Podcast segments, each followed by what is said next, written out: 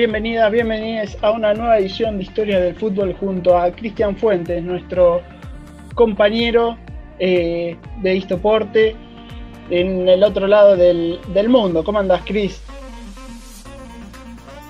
Muy bien, Facu, ¿qué tal? Pues con muchas ganas de, seguir con, nuestra historia del fútbol y, y muy entusiasmado de lo que nos vayas a contar hoy. Exacto. Bien, bien. Entonces ya estamos por empezar la, el sexto capítulo, el segundo de la década del 30. Recordemos que empezamos contando los orígenes con cuatro episodios. La semana pasada Chris nos contó acerca del Mundial de Uruguay 1930, la primera Copa del Mundo.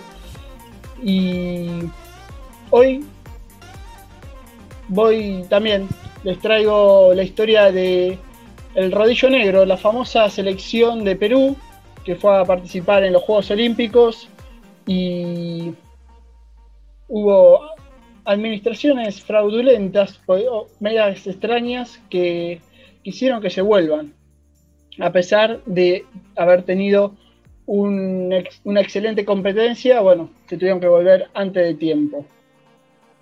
Este, Como para ir seguir indagando acerca de lo que sucedió en el fútbol durante la década de 1930-1940. Me pareció una historia interesante para, contar y para dar a conocer. No sé si la conocías, Chris. Bueno, tenía algo entendido y leído por, por internet, como siempre, en algún artículo que te encuentras por el camino, pero tengo ganas de conocer la historia mucho más en detalle, así que listo para, para que ampliar los conocimientos contigo. Perfecto, bueno, empezamos, empezamos.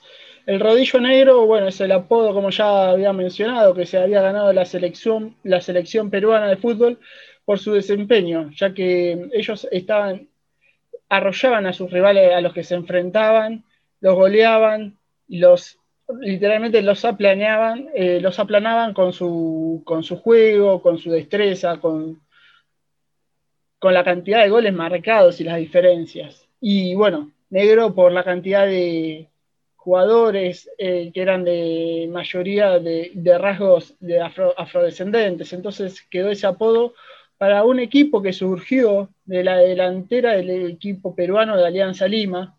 No solamente de la delantera, sino también gran parte de la defensa que vamos a ir viendo a lo largo de este capítulo. En sus, en sus primeras giras. Bueno, todo comenzó, digamos, en la década del 20, 1929, cuando realizaron una gira por Costa Rica, ¿no? Recordemos, bueno, hacer una gira para los primeros años del fútbol, que estaba semiprofesionalizado, algunos seguían siendo torneos amateur, significaba generar ingresos para poder viajar y también ir a una gira era no solamente representar a un, al equipo propio, sino también representar al país del que es este equipo. O sea, era um, hacer una gira internacional en otro país, ya sea limítrofe o, no tanto, era, era, un logro más nacionalista, ¿no? Más de, la selección. Este, por eso también los aficionados del fútbol de, de Perú no solo este, querían que les vaya bien, que ganen, aunque sea de, otro equipo, en este caso, aunque no fueran de, Alianza Lima. Este, así que bueno, de esta manera las varias giras también acentuaban un poco ¿no? el proceso de construcción de una identidad nacional que era un, boom en los principios, en las primeras décadas del siglo, del siglo XX. Bueno, esta, esta gira por Costa Rica.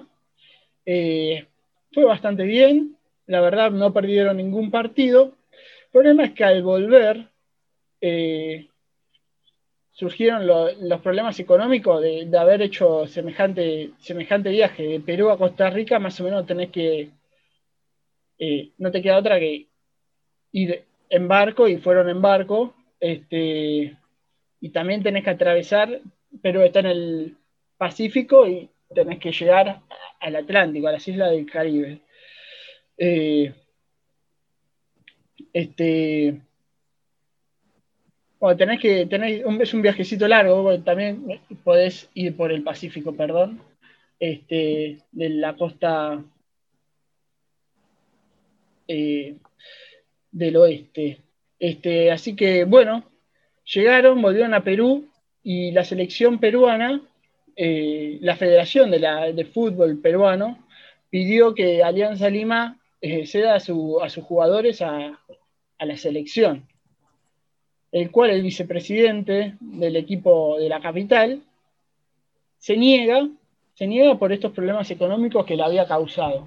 Por lo tanto, eh, la Federación Peruana los castiga con perpetuidad, prohibiéndoles realizar eh, otro tipo de giras o competencias. Así estuvieron un año. Por un año hasta que llegó Atlético de Tucumán. No es, que queremos meter a Argentina en, el medio, pero bueno. Pues siempre aparece Argentina. Siempre aparece. es un problema de...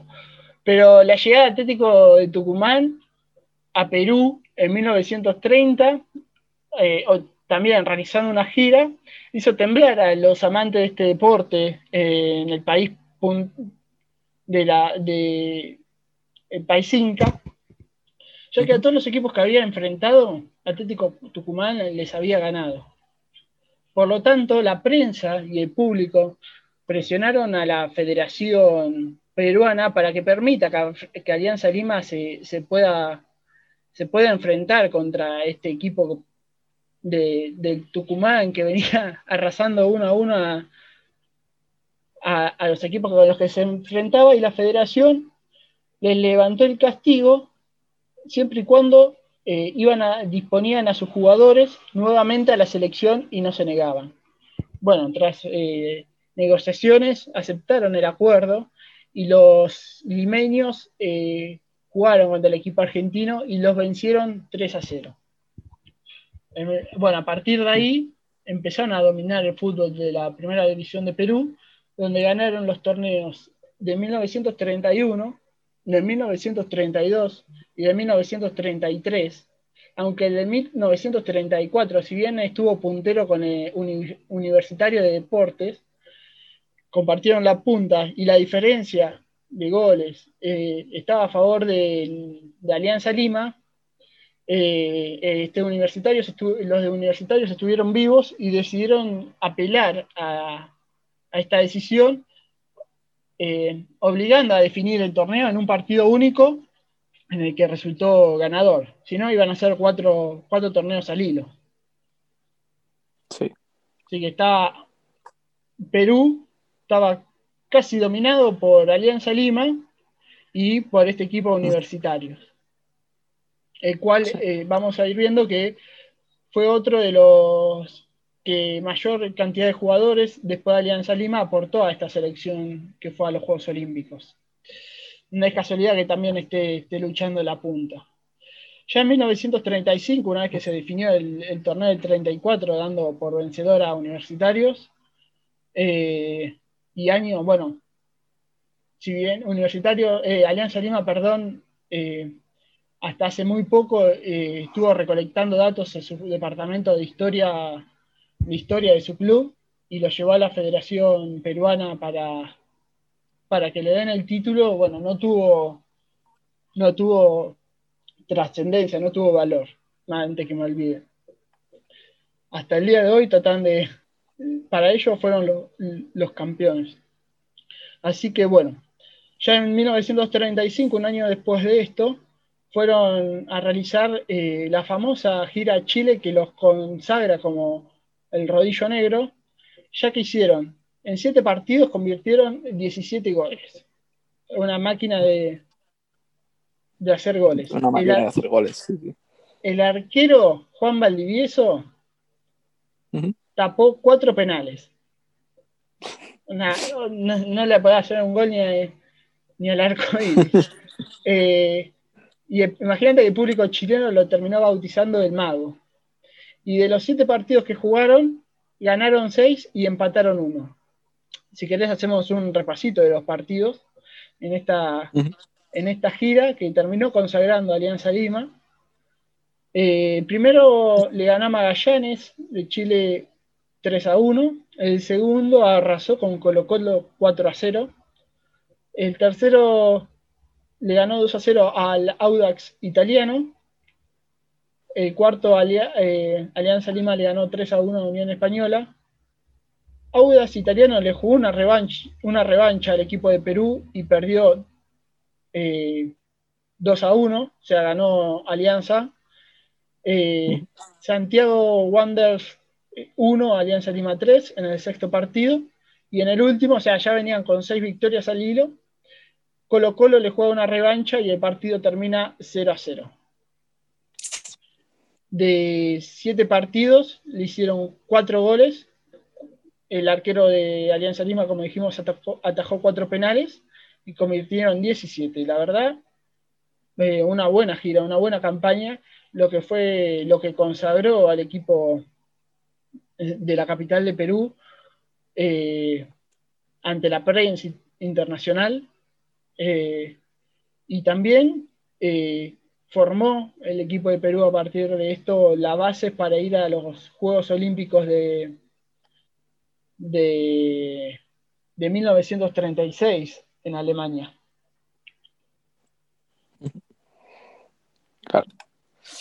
Juegos Olímpicos que fueron los primeros en los que participó Perú como, eh, como miembro eh, del Comité Internacional.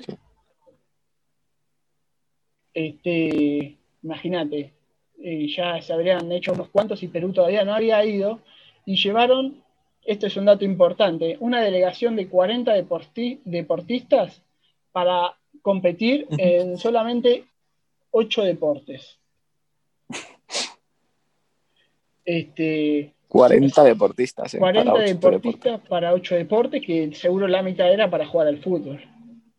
Sí, eh, así que para ir hasta Berlín, en los Juegos Olímpicos, el famoso Juego Olímpico organizado por eh, Adolf Hitler, eh, lo de la propaganda nazi, eh, donde bueno, si veis vídeos de esos Juegos Olímpicos es una barbaridad. La propaganda nazi que había por todos lados, los saludos nazis a, a Hitler por todos los deportistas, bueno, surrealista. Sí, la verdad, sí, realmente, no sé si te acordás eh, o si has llegado a ver eh, la ceremonia de inauguración con las palabras de Führer y largando palomas, una cantidad de palomas al aire, eh, como símbolo de paz. Pero bueno, sabemos que lo que quería demostrar Hitler con estos Juegos Olímpicos era obviamente la superioridad de la, de la raza aria ante al resto de, las personas, ¿no? Quería imponer su idea y demostrarla a partir de los resultados deportivos. y bueno, eh, si quieren ver, tienen también en YouTube está la película, la famosa película Olimpia. Eh, está en dos partes, que la firmó la cineasta Lara, a ver si me fue el apellido, eh, pero que está, muestra este, cómo, se fueron desarrollando los Juegos Olímpicos eh, a partir de estos Juegos Olímpicos, ¿no? Desde el comienzo hasta, hasta el final. Sí. Eh,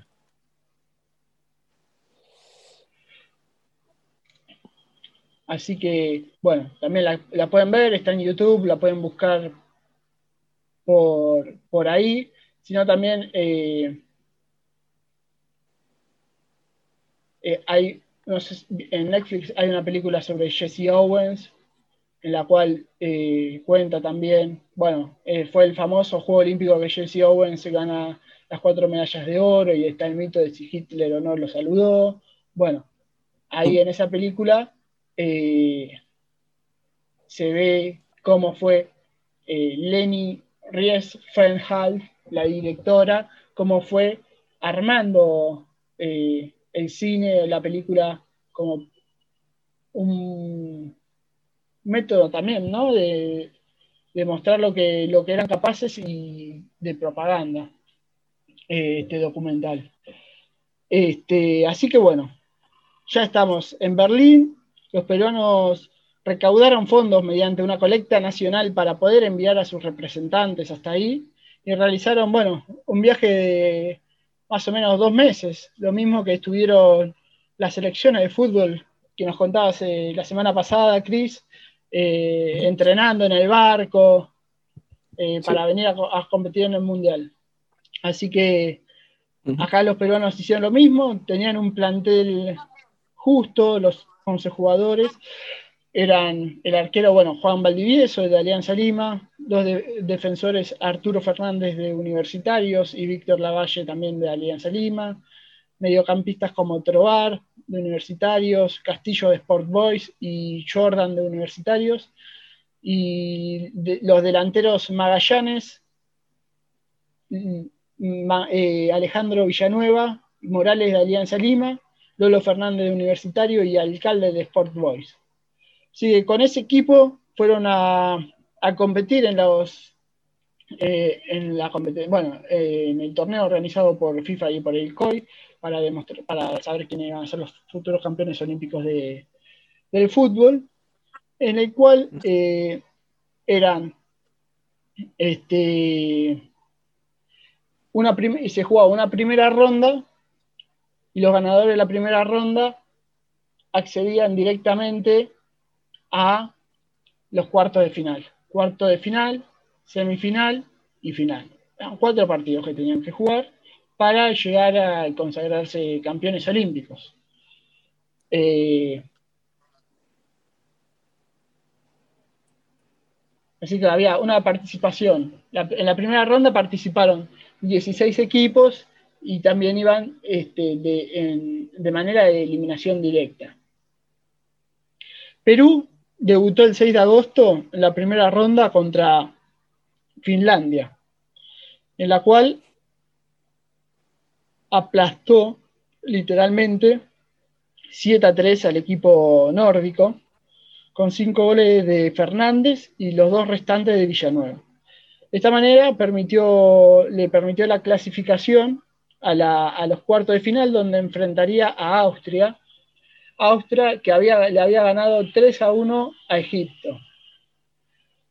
Bueno, recordemos que en Austria nació nada más y nada menos que Hitler, el 20 de abril de 1889, y este, el equipo, bueno, eh, era un poco controversial ir a enfrentar a Austria en Alemania con, en, los, juegos, en los Juegos Olímpicos donde la máxima autoridad de ese país era este dictador. Si bien el primer tiempo a los peruanos no les fue bien, terminó el partido 2 a 0 en contra, en el segundo lo pudieron remontar. Y a falta de 15 minutos metieron eh, el primer gol, el descuento, y el empate llegó faltando 9 a los 81 minutos, este, Perú empata y una vez que, logró el empate del 2 a 2, supuestamente se produjo una invasión de, público peruano. Supuestamente. Y ahora después vamos a ver por qué. No estando, supuestamente. tan lejos de Perú. Claro. Difícil, exactamente. Bueno, ya dijimos, ¿no? para traer 40, 40 deportistas, este, tuvieron que hacer una colecta nacional. Todo el país fueron recaudando fondos por todo el país de Perú para poder viajar. Mm. Como, bueno, por ahí que te creo que había algunos peruanos que estaban viviendo en Europa, muy pocos que los fueron a ver. Pero bueno, supuestamente, y ante toda la seguridad, eh, imagino, ¿no? Que le habrá impuesto el imperio alemán, eh, lograron invadir y entrar al campo de juego. Bueno, una vez, escuchate, porque no termina acá, faltaban nueve minutos para terminar el partido y iban dos a dos. Una vez que lograron eh, calmar las aguas, el, árbitro noruego, eh, Christensen, decidió que el partido se iba, si continuaba. Lograron calmar, bueno, tenía que terminar, faltaban nueve minutos. A falta de uno, cobra penal para Austria. Ya. Así, listo. Liquidado. Pero ¿quién apareció? El arquero. Sí, señores. Atajó el penal eh, Valdivieso a falta de un minuto y obligó al partido a desenvolverse eh, en, un tiempo suplementario para así poder definir el, semifinalista. Sin embargo, durante el tiempo suplementario, si no fuera poco esta penal en contra a Perú, le anularon tres goles. Tres goles menos. Supuestas faltas, offside, vaya a saber uno por qué. No se los cobraron. Pero Fernández y Villanueva eh, lograron convertir un gol cada uno y le dieron el, partido eh, a Perú por 4 a 2. De esta manera, la Blanquirroja clasificaba a semifinales a quien iba, este, lo, iba a esperar Polonia. Hasta ahí todo. Por cierto, en Austria estaba Jimmy Hogan de, entrenador. Claro. En esos Juegos Olímpicos. Nuestro amigo. Nuestro amigo que, nos, exactamente, que nos trajiste también en el tercer episodio, la historia de fútbol, para el que lo quiera escuchar, quién fue Jimmy Hogan. Eh, Chris nos contó toda su historia, bueno, eh, que marcó un antes y un después en la, selección y en el fútbol austríaco y en el, en el juego. No, por este partido. No, no, obviamente. Pero tengamos en cuenta, no era. No, tiene responsabilidad. Cuando uno se enfrenta a equipos mejores, le anularon tres goles. Eh, a Perú tuvo la posibilidad de ganar, el arquero le atajó un penal en el último minuto. Tuvo pareja, 2 a 2.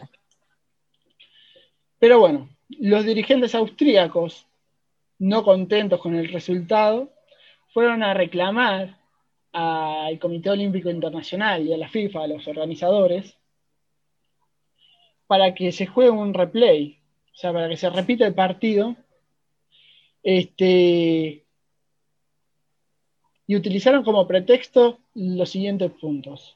Primero, la invasión eh, de cancha por parte, de los hinchas peruanos, en el cual se basaron en el diario Daily Sketch de Londres, que al día siguiente indicó que la invasión hubo mil peruanos armados con fierros, cuchillos y revólveres. Invadieron invadieron el, campo de juego en pleno partido y agredieron a tres jugadores austríacos y dejaron a los europeos con ocho jugadores.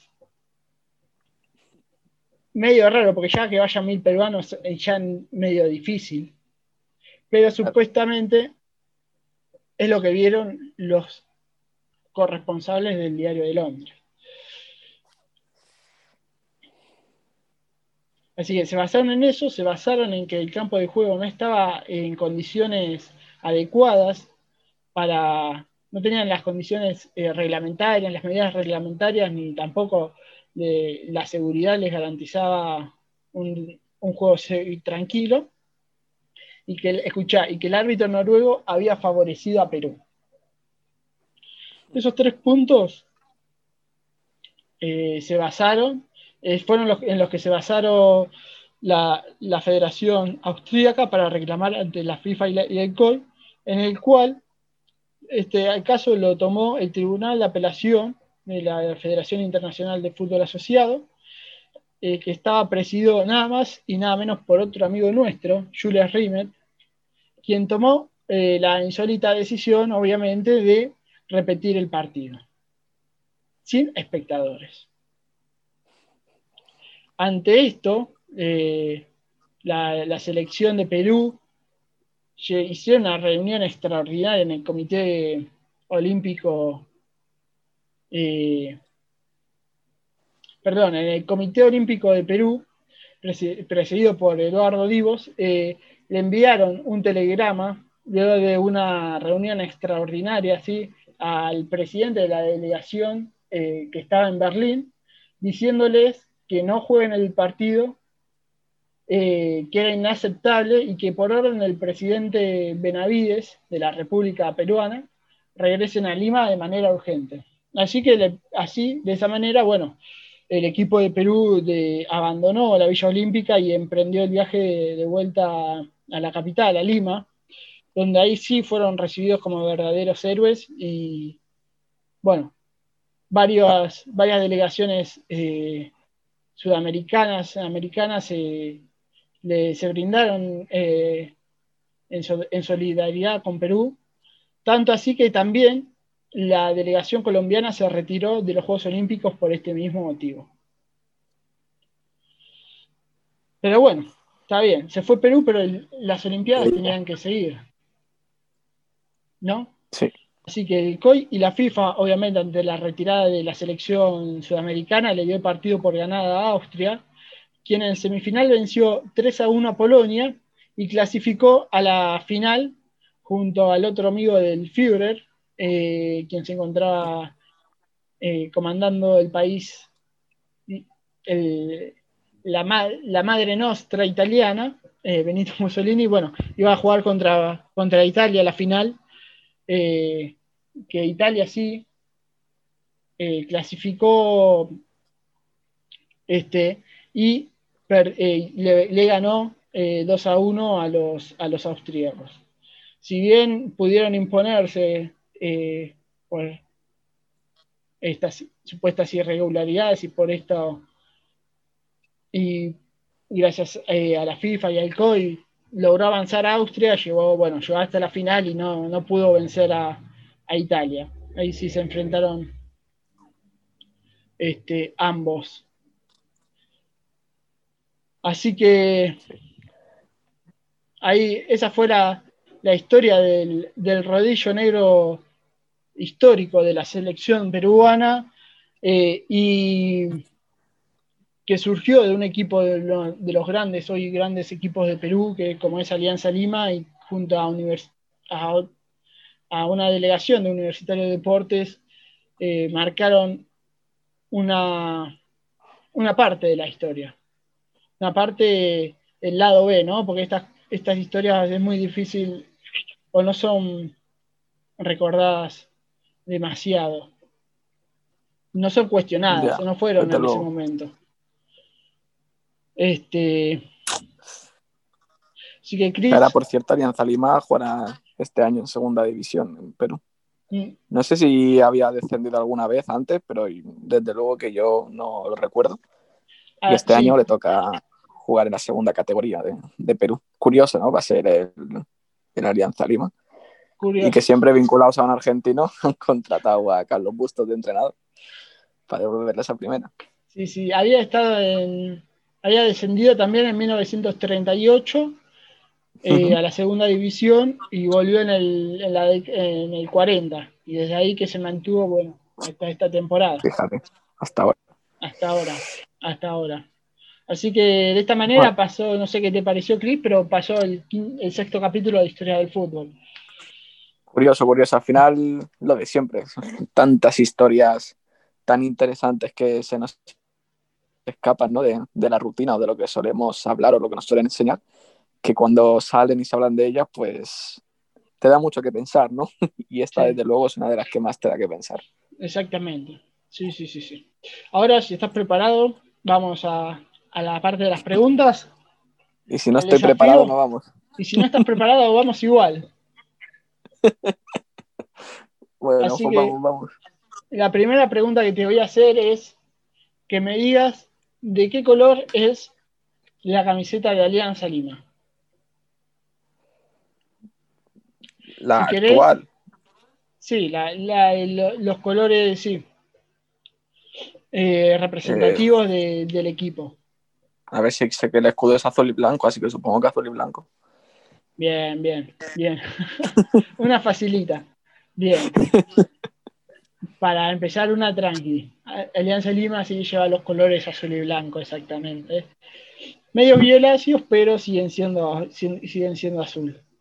Y la otra pregunta, la número dos, es que me digas a qué selección le ganó Italia en semifinales y finalizó tercera en estos Juegos Olímpicos del 36. Italia. hay opciones si querés. Vale, sí, dímelas. Ahora no recuerdo, sé que la ganaron, pero. Bueno, la selección, Que, la selección que salió tercera en los medio Olímpicos.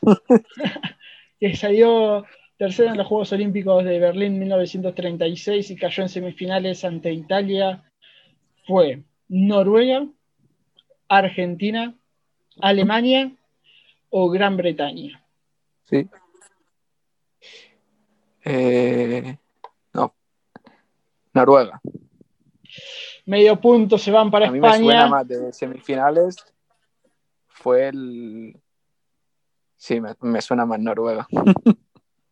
Porque Gran Bretaña fue cuando perdió con Polonia, ¿no? En cuartos. Así que. Exactamente, exactamente. Este. Noruega eh,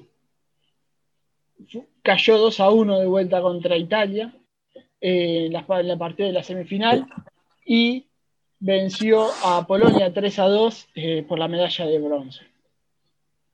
De esta manera, bueno, bien, ¿eh? Estuviste bien, esta, te asustaste. No eran tan difíciles.